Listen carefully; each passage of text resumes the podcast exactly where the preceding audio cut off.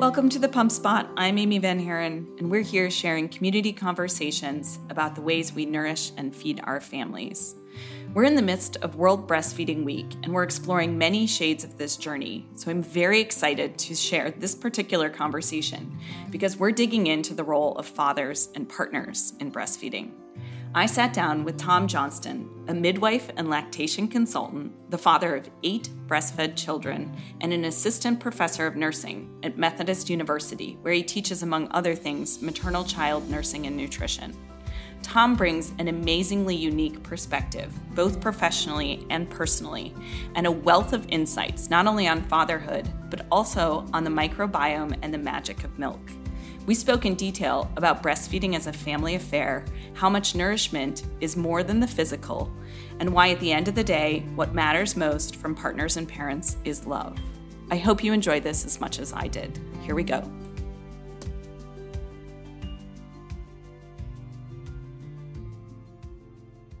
Well, Tom, welcome to the Pump Spot. Thanks so much for joining us. We're happy to have you here. Thanks. It's you know I, I I'm eager to help.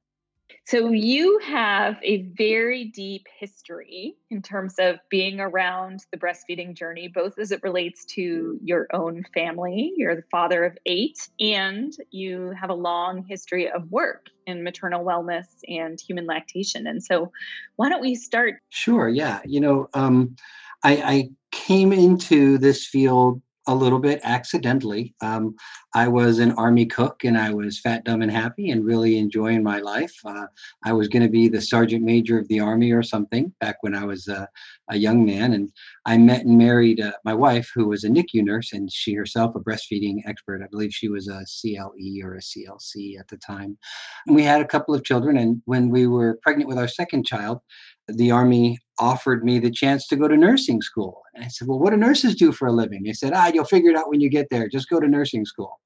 So I went to nursing school, and that was fun. And uh, like all uh, boy nurses, I thought I wanted to be a CRNA or an ICU nurse or an ER nurse or something like that, but found myself terribly bored when I went to the operating room. And I hate the whole wearing masks and face shields and the smells of the operating room. It's just a terrible place to be. So started volunteering around the hospital looking for a place to work. I was working on a, uh, a med surg floor. Uh, well, I'm sorry, on a surgical floor, and we were separated. We had males on one side of the floor and females on the other side of the floor. And well, because it was an army hospital, all of the males were orthopedic injuries, and that was just a horrible, horrible thing to do. It was that was back in the days where we had tractions and you know pulleys, and it was all these drains, and it was a horrible place to work. And I I hated orthopedics, so I always found myself volunteering to work on the female side of the floor thyroidectomies, hysterectomies, yeah, that kind of thing. And so my volunteer work kind of led me into the GYN area and working on uh, on labor and delivery as a volunteer.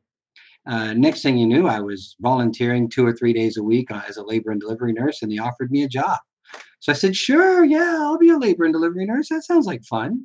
So I became a labor and delivery nurse, and um, the military is anywhere from one third to one quarter uh, the military nurse corps is men. And so it was really common for men to be in labor and delivery in the military. And so there was uh, there were myself and another rn were males but several of the labor and delivery techs were males the or techs were males all of the physicians except for one were males. And it wasn't uncommon that we would have several nights a month where there was an all male staff working labor and delivery. So it was just it felt right to be there well, I came to Fort Bragg, my first tour in Fort Bragg, and they put me on the mother baby unit. And at first, I wasn't happy, but I fell in love with lactation. It seemed where I could really make the biggest the biggest dent.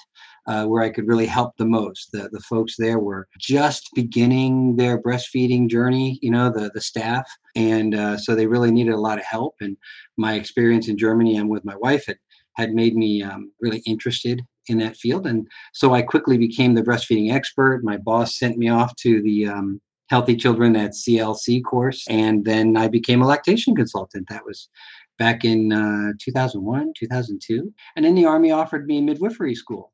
Well, I wanted to be a perinatal clinical nurse specialist, but uh, you know, just like with nursing, I said, "Yeah, sure. If you want me to be a midwife, I'll be a midwife." So I became a midwife, but my my passion was never really in birth. My passion was all about lactation. So you know fast forward 10 15 years or so i retired from the army as a lieutenant colonel back uh, in uh, 2015 and now i work entirely in lactation. I teach in uh, at the uh, private university here in fayetteville. I teach of course obgyn nutrition psych that kind of thing but uh, and then I have a private practice in town where we do just lactation. Uh, me and another lactation consultant, and we focus primarily on the, the high risk, fragile newborns. And yeah, that's how I came to be you know my my own experience with eight children taught me a lot about what newborns and children were like normally but it didn't really teach me a lot about lactation because you know my wife is perfect and she's fantastic at breastfeeding. And uh, if, if we had problems we were able to overcome them really easily because you know two professionals in the field. It wasn't all that big a deal.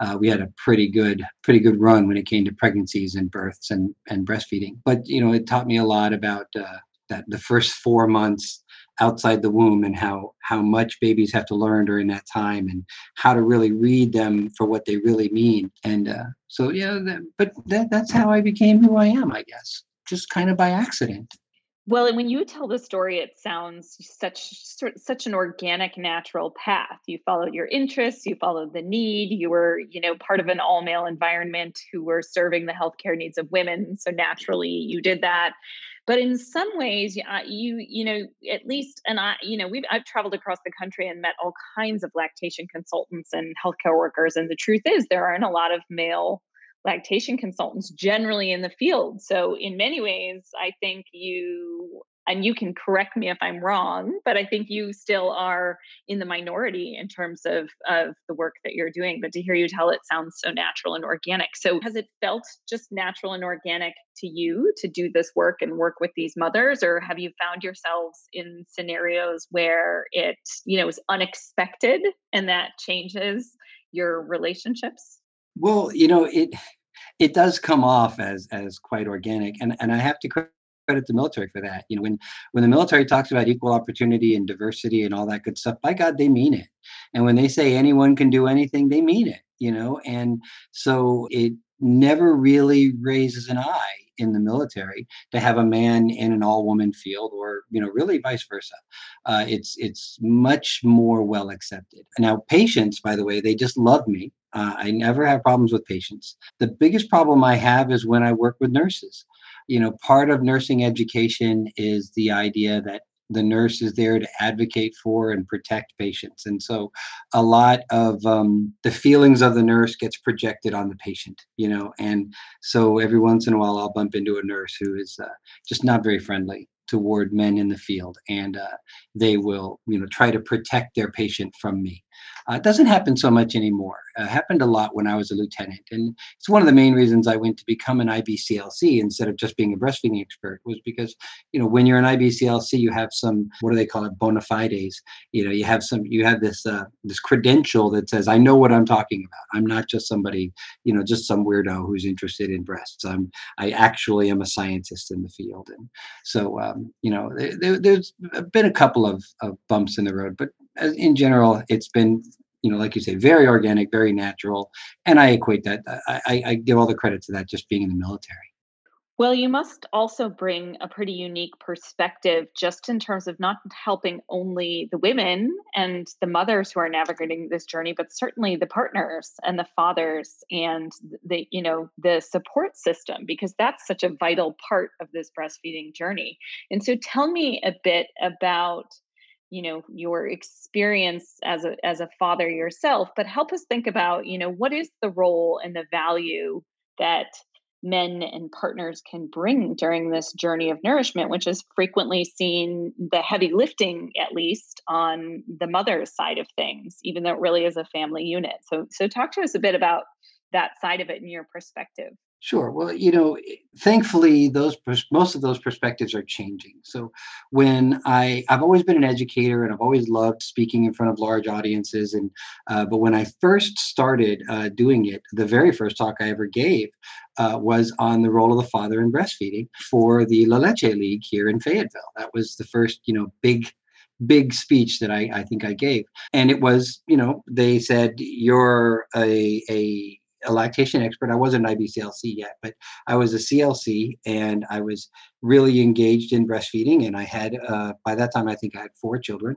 And um, they asked, you know, would you come and share your perspectives? And initially, there was no research on the topic. It was really nothing. I could, I could hardly find anything at all. And so um, I went from the perspective of, you know, how do men see breastfeeding, um, and what can I, what did I do as a father? That was in 2000, I think 2000, 2001, and um, fast forward now um, you know there were a spate of randomized controlled trials in 2003 to 2007 and then here in the last couple of years there's been a lot of work done on this uh, new theory or relatively new theory called co-parenting.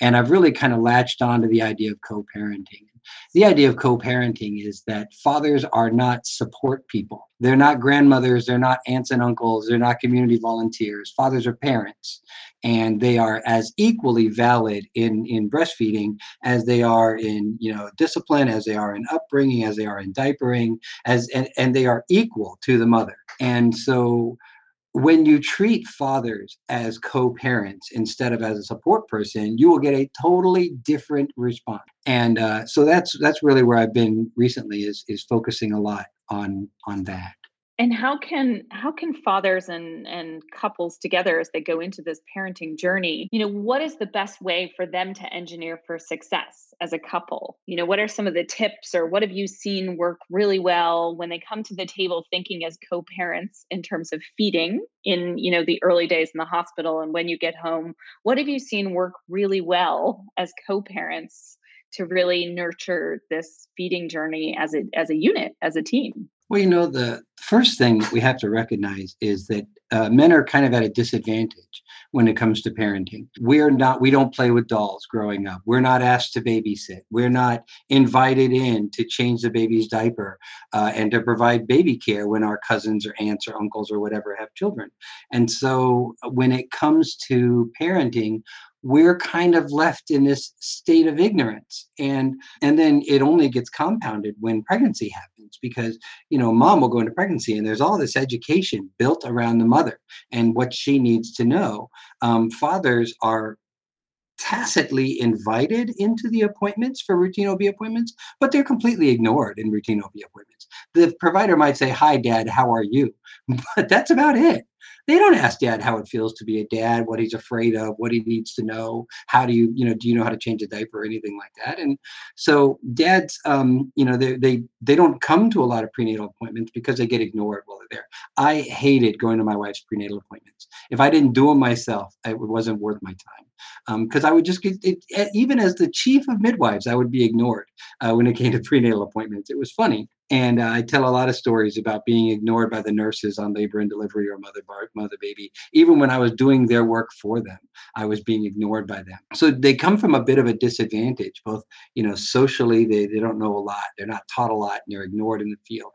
Um, so dads have to, moms and dads have to kind of take it on themselves to to bring it up to ask healthcare providers that sort of thing. In my work i've been actively teaching um, every healthcare provider i could um, how to engage fathers. You know it's simple stuff. Invite them to the appointments ask why they're not coming to the appointments and then engage them when they're at the appointment. Dad how do you feel? What do you think? What do you need to know? Just like you do mom and um, when you do that, there's a very positive response. A lot of healthcare providers just assume that fathers aren't interested. They really aren't. They really are interested. They either don't know how to ask the questions or they don't feel invited to ask the questions, you know? Um, and so they, they're kind of, uh, they're, they're easy to ignore they just sit quiet and try to obey and then they end up getting they end up getting ignored and then they fall behind so uh, a lot of my um, professional speaking work has been teaching healthcare providers how to speak to men and i always make the joke that i am a man so i grew up speaking boy and i'm fluent in boy that's my natural language but i'm also a midwife and a lactation consultant so i speak girl too and so i'm kind of bilingual. i speak both languages evenly and i um, in my presentations i talk about how I'm going to teach you how to speak boy. I'm going to teach you what it means when a man gets angry or when a man makes an inappropriate joke. What does it mean uh, when you know when when you hand him something that's pink and colorful with flowers and Bambi on it, and he ignores it? You know, he's not interested in that stuff. If you're going to speak to men, you have to have male targeted language. They'll hear it better. so yeah, I think that the, those are the big things that I try to get across both to moms and dads and to healthcare providers. Is we really need to kind of look at the world from their perspective, uh, and then we'll get a lot better uh, response out of it.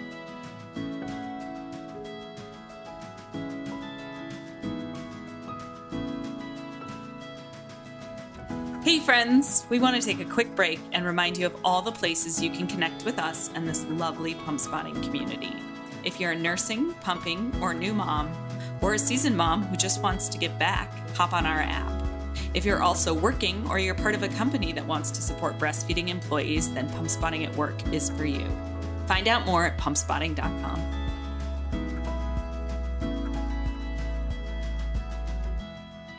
You know, when you're thinking about speaking boy language and speaking to dads, what is it that you think they most need to understand about breastfeeding? Or you know what is if yeah, so many of them maybe are afraid to ask the question or to to get involved or to you know speak up and initiate. And so one thing that's amazing you're doing is really helping providers open the door for that conversation and make it part of it.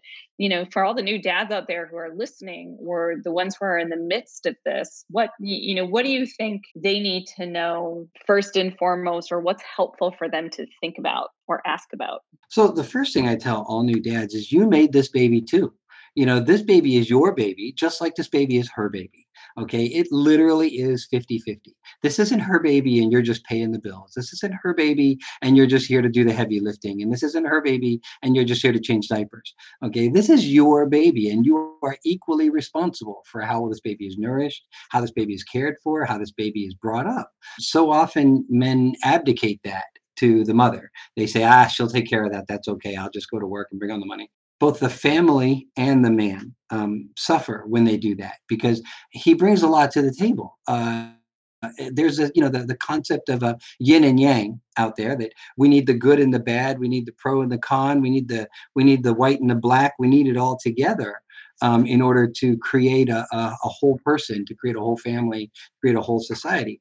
Uh, my wife and I are very different in our parenting um, styles, and that's appropriate because my kids need both in order to learn. And so I teach dads that um, there's a reason it takes two people to make a baby, and that's because it takes two people to care for a newborn.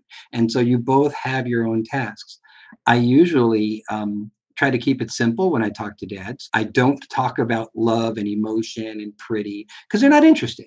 Uh, I talk about facts. I talk about when does the baby need to eat? How does the baby eat? When is the baby finished eating? Three simple things. I use a lot of humor and a lot of analogy because I come from a military perspective. Uh, everybody in the military knows how to fire an M16. And so I have an analogy for how breastfeeding and firing an M16 is the same thing. You just line up your front and rear sight posts, head, shoulder, and trunk. Uh, and if there's a problem, you pull on your charging handle, and that's the chin. And that solves 90% of your double feeds. And, uh, you know, there's a military acronym. Yeah yeah, mm-hmm. called sports, slap, pull, observe, release, tap, shoot. And I use that for the M16. I say slap, pull, observe, release, tap, shoot. Put that in place with your breastfeeding baby, you'll be fine. So that's those are the big things that I push. You know, first he needs to be there because his baby needs him. Second, this is what you're going to do while you're there. I can't be there at three o'clock in the morning when they're having problems. When mom and baby are crying at 3 a.m., you're not going to see me and I'm not going to roll over and be, oh, yeah, let me solve the problem. I can't do it. Right. So dad has to do that. And so, you know, it, it, it is a, I know from firsthand experience, it is a terrible feeling at three o'clock in the morning, not knowing how to help not knowing what to do when everybody is suffering and mom is in pain and she's crying and everybody's miserable to know nothing about it. It's terrible right? And men will either check out and go downstairs and ignore it, or they'll just sit and suffer and feel useless. Both of them are equally inappropriate. So I teach that you I you are going to need these skills. I promise you. In our household, we had the rule that when mom feeds baby, dad feeds mom.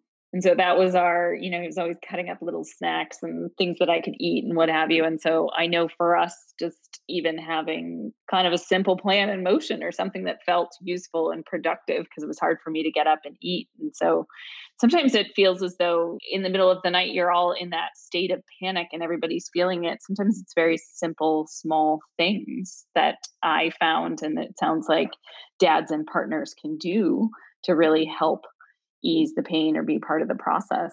Absolutely. You know, um, I always uh, tell dads that newborns do not negotiate in good faith. Um, a newborn either needs he needs it met his needs met right now, um, and if he doesn't get his needs met right now, he's not, not going to be happy. Now, um, unfortunately, between 9 p.m. and 3 a.m., when a baby is most alert, dad is of very little value because baby really needs to be uh, on the breast a lot during that time.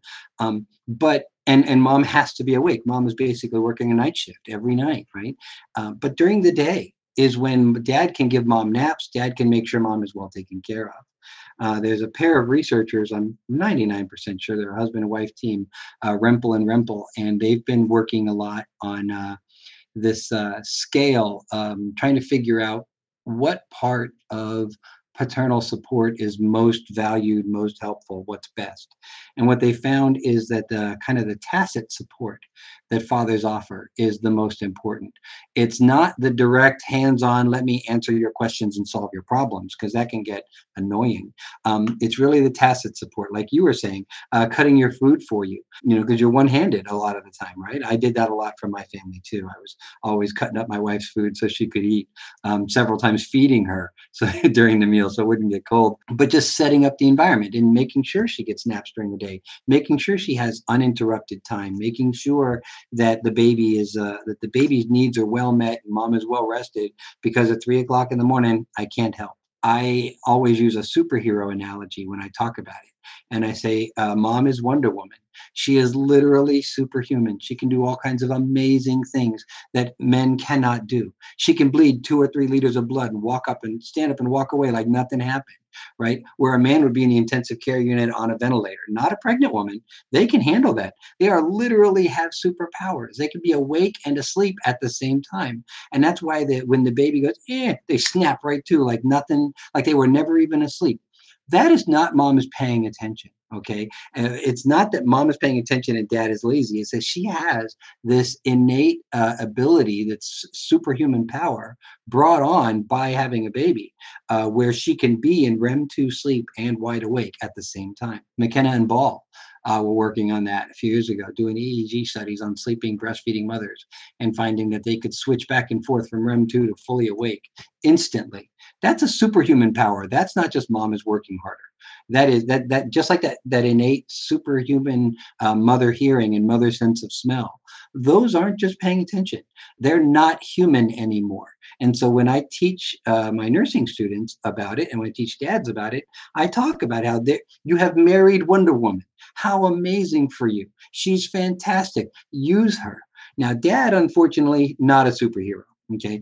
Dad uh, does not have any superpower, but like Batman, he wears a cool tool belt. And his number one tool that a man that dad has is his Adam's apple. When a dad speaks, his voice vibrates in his chest and it's a full body massage. So you will very quickly find that if the baby is hungry, mom is the only person who can help.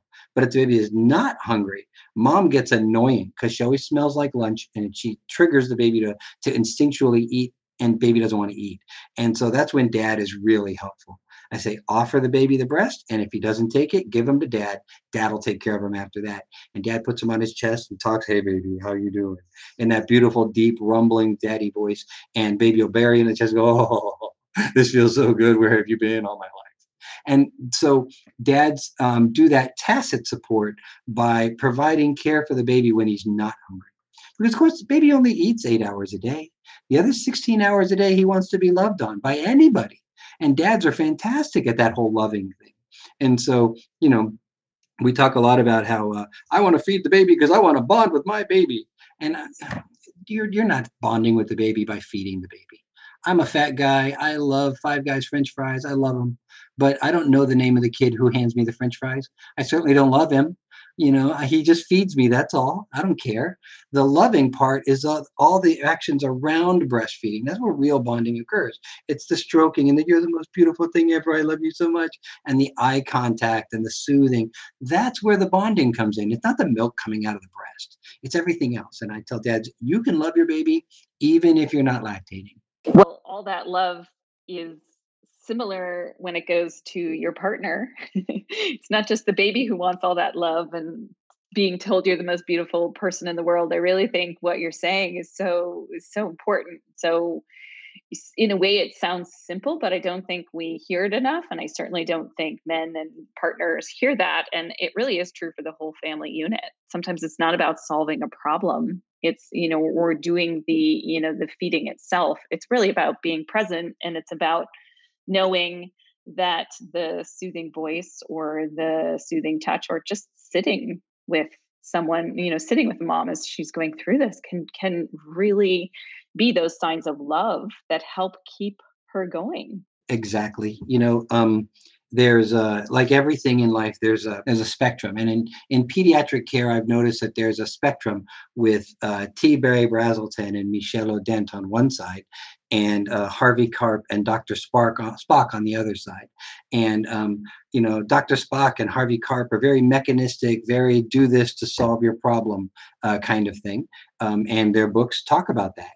And on the other side Michel Odent and um, t. Berry brazelton are all about love and um, and bonding and support and and doing all of your things out of a sense of love. And I, obviously you can tell where i tend to fall is on the loving side right? Um, and so uh, I, I think that when when when and i tell dads because they're scared and i don't want to do the wrong thing. And i tell them as long as your motivation is love based you will never do the wrong thing come at it from a perspective of I love my wife, I love my baby, I love my family, and I want them to all be better, uh, and everything will be okay. If you come at it from the hero perspective, I'm here to save the day, it doesn't work as well.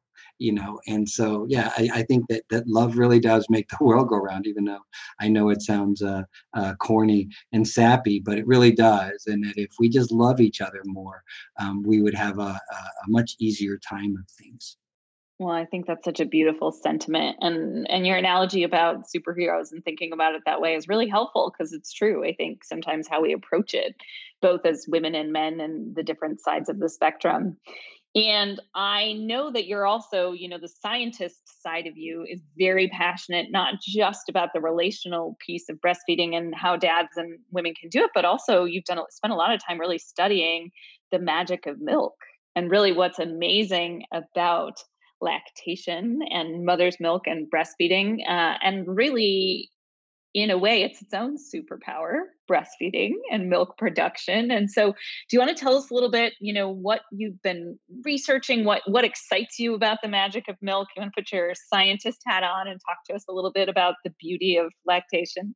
Sure. So uh, yeah, it, it, it's true. I'm um, I call myself a translational scientist. Uh, I have a, a, doctorate in nursing practice, which is very different from a PhD. Uh, but I have a doctorate in nursing practice, and that means that my focus is on translating. Um, I take the work that the PhDs do and I translate it into something useful um, there's a huge gap between what's discovered and what's used. It's usually about 15 years. Um, and so the DNP's job is to shorten that gap and make it closer together. And so um, I've got several projects going on right now, um, but the one that I think is most fascinating that most people really want to hear about is uh, the human microbiome um, and breastfeeding. Um, because it's such a new, exciting topic. understand that we only discovered the microbiome um, as a byproduct of the Human Genome Project. So, the Human Genome Project, we learned all about identifying and mapping all these genes. And from that, we figured out that there's a whole lot of genes in the human body that are not human. And so, it was what on earth are these? What is this non-mammalian DNA in the body? And as it turns out, it's bacteria, viruses, protozoa, um, and uh, so they they use the, the, the Human Genome Project technology to, to create the bacteriome, um, and so that creates um, this they created this exciting new field called uh, microbiome theory, um, and the basic principle is that we are more bacteria than human.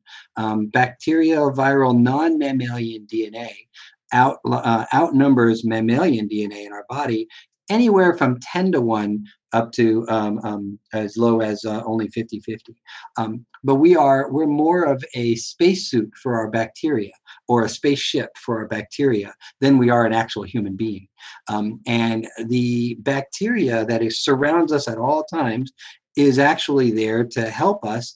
Uh, we kind of work synergistically with them, but a lot of times they're driving the ship. And so the uh, um, it's a, a, little bit like uh, if you ever watched those uh, oceanography um, uh, documentaries about like the large sharks and stuff um, you see these large sharks are swimming through the ocean they got all these little feeder sharks around or little feeder fish around them that are really close to them and they, they tend to the shark they they keep their skin clean they feed the they eat off the extra bits that the shark leaves that, that they and they work kind of synergistically together and that's what our bacteria does um, in when it comes to breastfeeding a baby's gut is at birth is pretty naive. It it it is uh, it doesn't know what's out there. Um, and when you'll hear people a lot say that, uh, you'll hear people say that that newborns have an immature immune system at birth.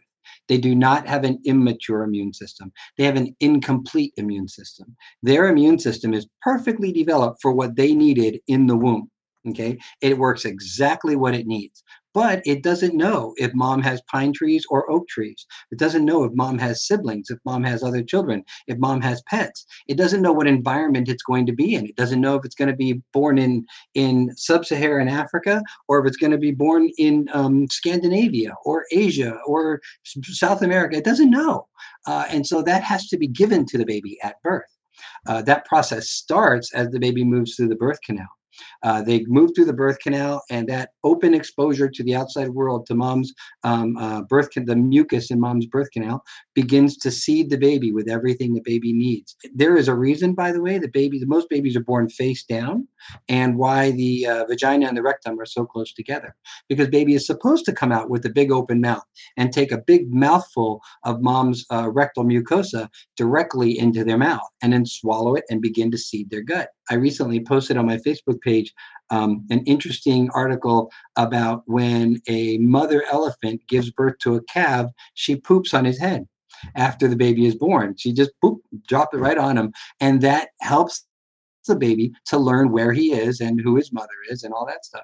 He takes mom's bacteria. Most mammals eat the stool of their of their family members and of other mammals, and there's a reason for that. It's called biodiversity. And so humans need that. And that's one of the reasons why uh, babies who are born by C section, babies who are formula fed, are not as healthy as babies who are born vaginally and babies who breastfeed um, because they don't get that bacterial um, support from their mothers also, uh, when it comes to breastfeeding, um, when a mom releases breast milk to the baby, in that breast milk, it's it's in colostrum, of course, but it's also in mature breast milk, is a slurry of really powerful cells.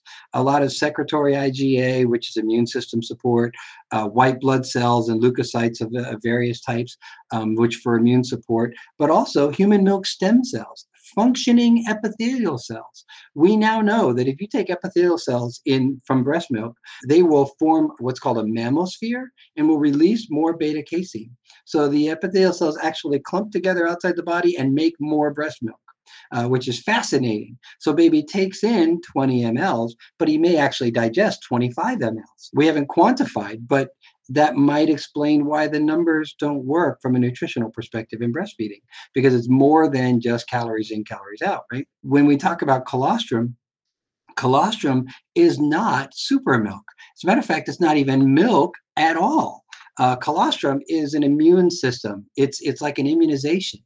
Um, it is uh, it's it's you know where the average woman's mature breast milk is about 20 calories per ounce. Colostrum is only 18.7 calories per ounce. And it's not made up of digestive protein. And when you hear, when you read science about, it, they say colostrum is high in protein and low in carbohydrate. It's, it, it is high in protein, but protein is another word for cells. Okay, and those cells are white blood cells, human stem cells, um, um, secretory IgA, all this stuff. The baby is not digesting those and turning them into carbohydrates. That baby is not actually eating when he's on the breast taking colostrum. What he's doing is taking mom's immune support and he's living off his baby fat, which is why all newborns lose weight. Um, because they're they're they're born a little bit chubby so that they can afford to lose a little bit of weight after the baby is born.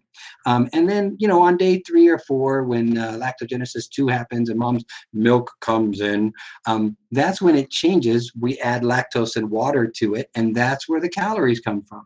Those same slurry, I believe it's 10 to the 13th power of cells, is still there, but now it's diluted and now we have all this lactose and water. And the baby is actually, the, the nourishment part is the lactose and water. The human brain needs this unending supply of lactose uh, or of sugar in order to support the brain. So we have a very sweet breast milk. Um, but the, the that immune support continues throughout the baby's entire life.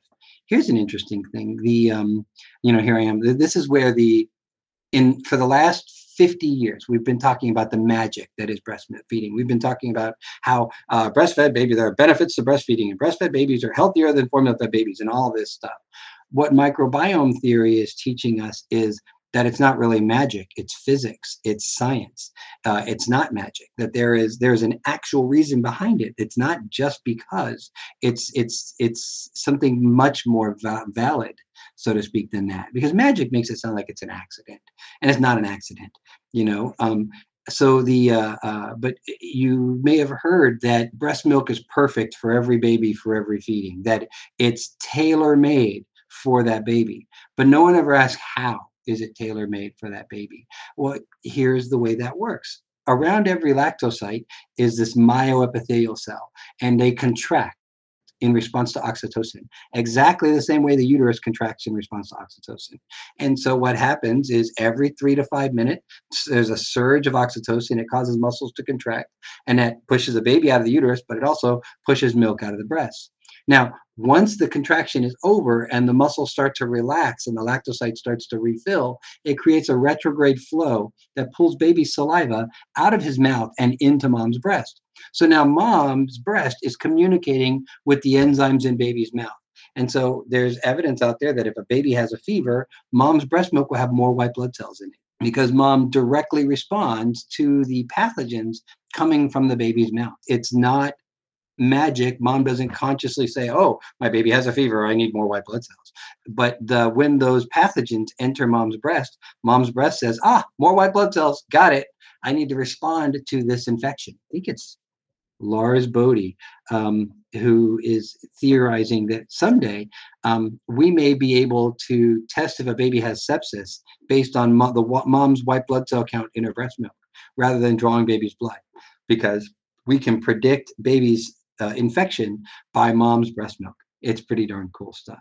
So um, that's where my my passion has been these last couple of years is really trying to understand what it means at a molecular level, um, so that I can I can show people guess what? It's not just magic. There isn't a magic wand out there. This is actual physics and science. It's actually happening um, in the body. It really makes a lot of the uh, the inconsistencies of breastfeeding make sense when you understand the physics behind them or the science behind them.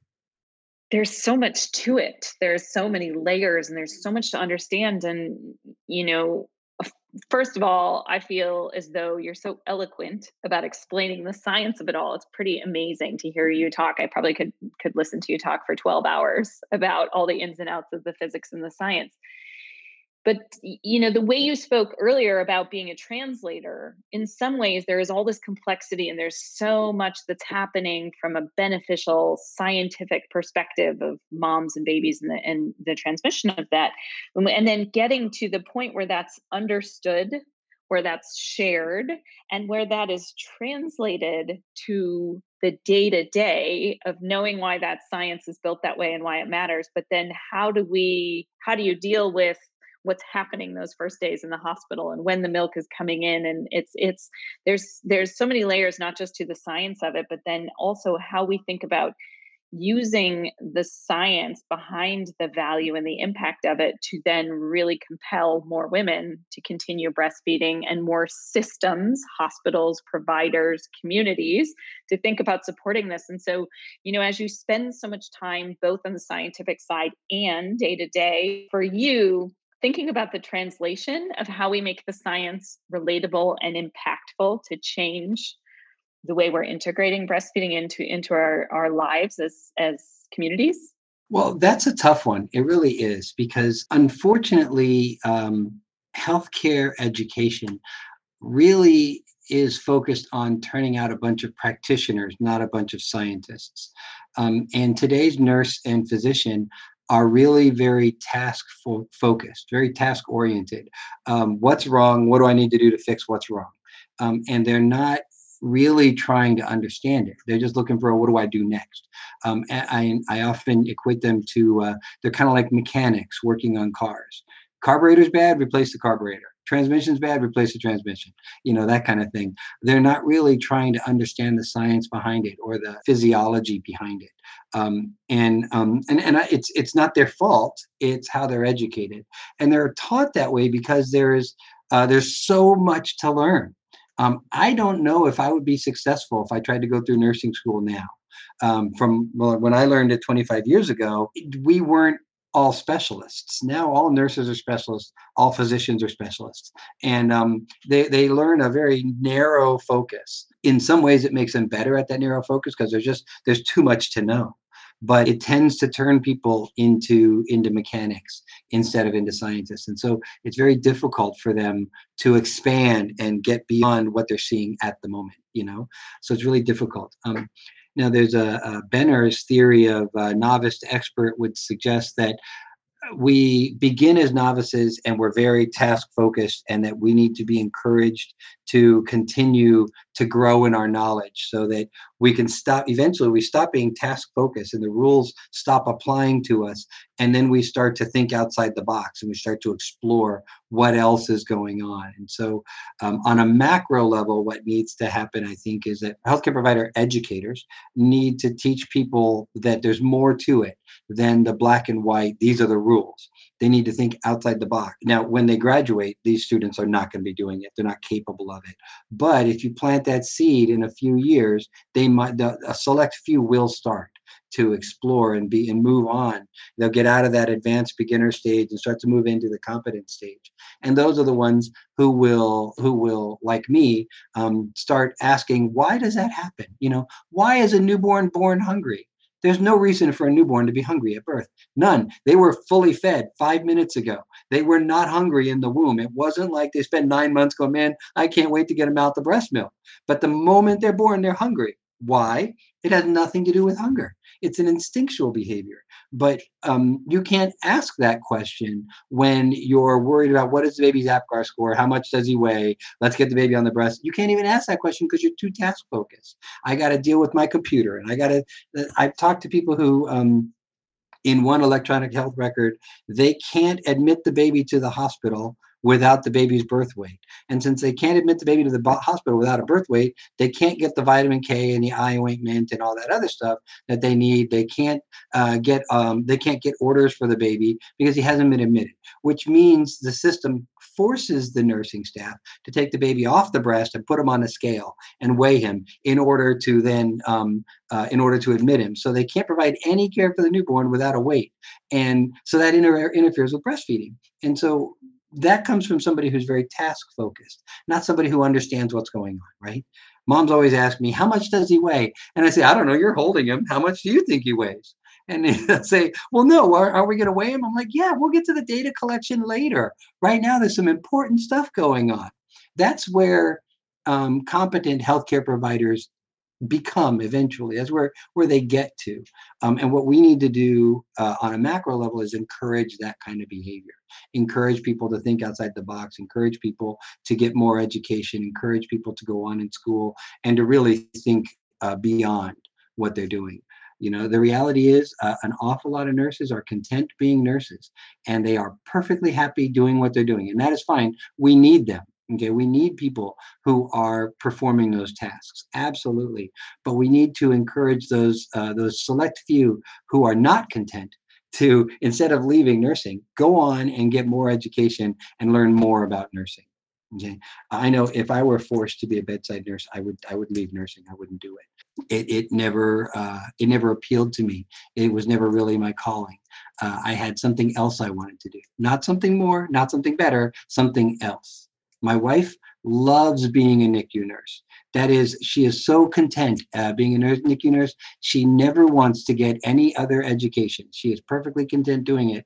And God love her, I need people to do that because if she doesn't do that, then I have to. And I would much rather have her do it than me. So, over all these years, you have had such a tremendous impact on so many mothers, so many babies, so many families, and even the science piece of it. You're bringing so much to the conversation.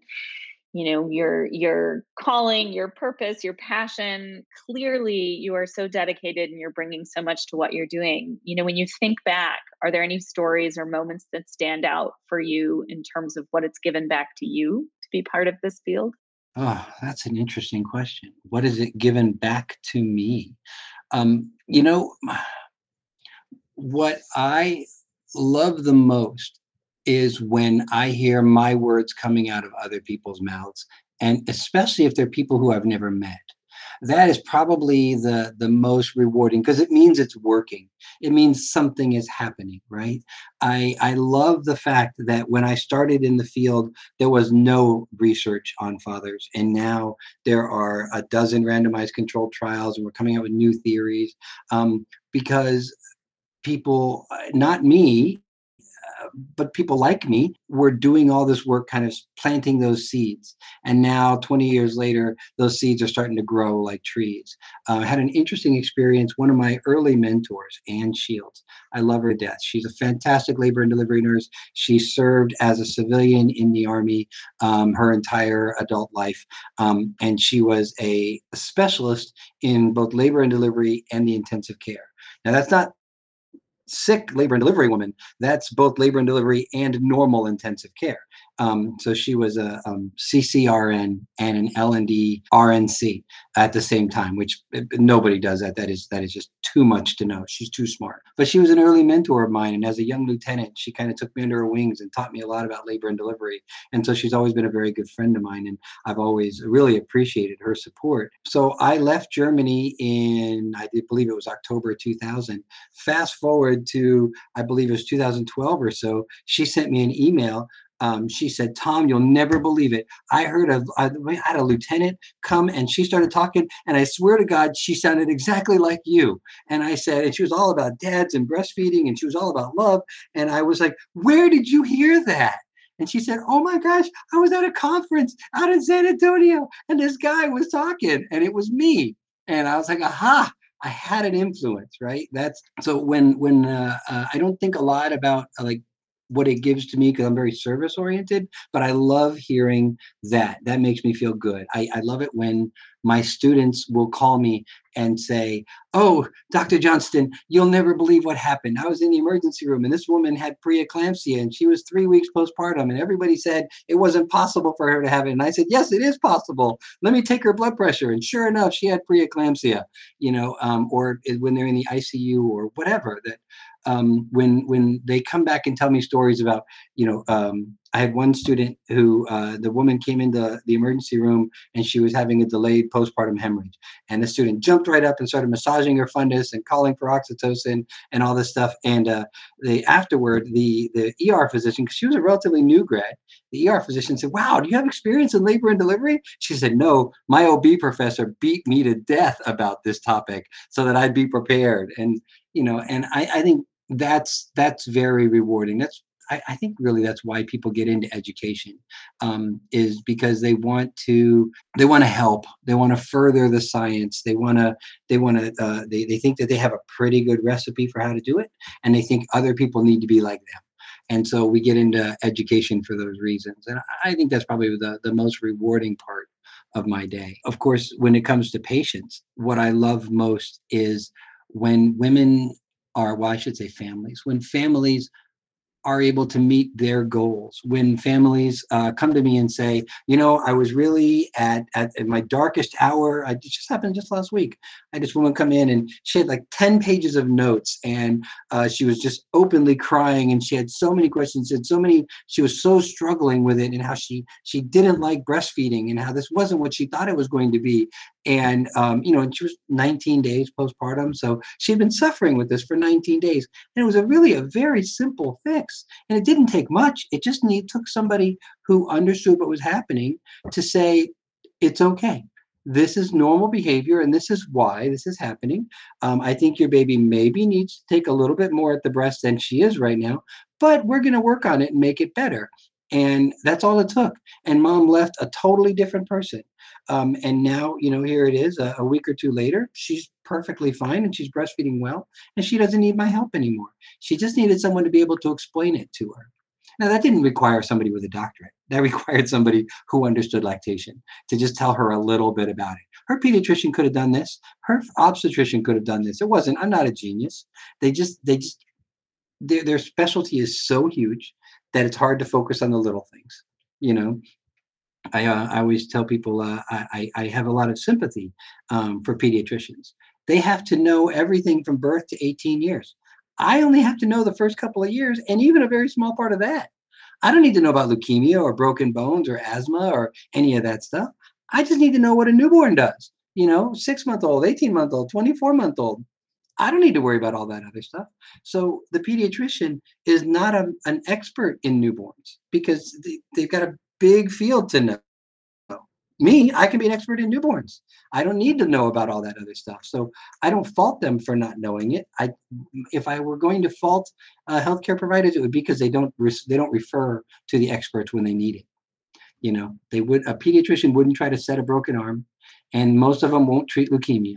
Uh, they refer to the experts who do that, and when they refer to the lactation consultants, we'll be able to help better. This mom didn't need to wait 19 days. She could have seen me the very next day and I'd have it would have had the same response. Well, the world is a better place for your voice being out there, teaching all your students, helping all the families. I cannot tell you how much I have enjoyed our conversation. I've learned so much. I just really am, am inspired by your passion and all that you're bringing to the table. And I think before we go, we ask all our guests to leave this community of listeners with one little uplift or one sentiment to help cheer them on and encourage them and i feel as though perhaps you could you could leave a little note for all the fathers and the partners out there before you go. Sure well you know if i could just say one thing to all fathers it would be a message of love. It would be a message of um, make sure that you love your family you love your children. You love your newborns. You love your wife. You love the people uh, that you care for. Um, there every time an adult interacts with a child um, that child can either come away with a positive uplifting experience or a negative experience. And when you come at your problems from a perspective of love, not anger, not rules, not any of the other things, just love. Okay. When you come at it from from a perspective of love, you will you are much more likely to have that baby, that child ping off of you in a positive direction. I am where I am because as I moved through my life, I bumped into the right people who gave me a positive response afterward. And so it, it kept bumping me further and further in that positive direction. Um, I just bumped into the right people at the right time, and I was very fortunate for that. And so as a father, I try to do that with my children, that I always want to leave them um, uh, uh, moving in the right direction with the idea that I love them um, that it happened just today. My 16 year old was was frustrated and he was storming around the house as a 16 year old does sometimes, and I had to pull him aside and explain to him, you know, it doesn't help okay? It's a storm around the house you know being angry. And all it does is make everything worse. And i want you to be a better person. I want you to grow up and be a better man. And so you need to realize that your behavior has negative repercussions on the people around you. So i, I love you and i want you to be better. And so uh, I, I this uh, this this is what I where I want you to go, and this is what I recommend you doing. You know, um, I didn't do it because I don't like noise in my house, and I didn't do it because there's rules, and I didn't even do it because it's the right or wrong thing to do. I did it because I love him, and I want him to be a better person. And so my advice to dads is always the same. It, everything starts with love. If what you're doing comes from a perspective of love, not a perspective of I want, uh, but a perspective of love, then you're you will always make the right decisions, or at least you'll make the right decisions more often than not. Amazing. Well, thank you so much, Tom, for spending this time with us. It's been a real pleasure.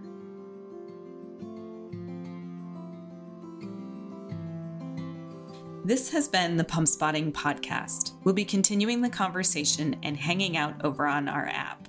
We hope you'll come by to share your story and thoughts. And if you haven't already downloaded Pumpspotting, it's quick and easy to set up your profile and join the community. Thank you so much for listening, and thanks to our wonderful production team at Pitchwire, who partner with us to bring you these stories. We'll see you next time, and remember, you are capable, you are radiant, and you are not alone.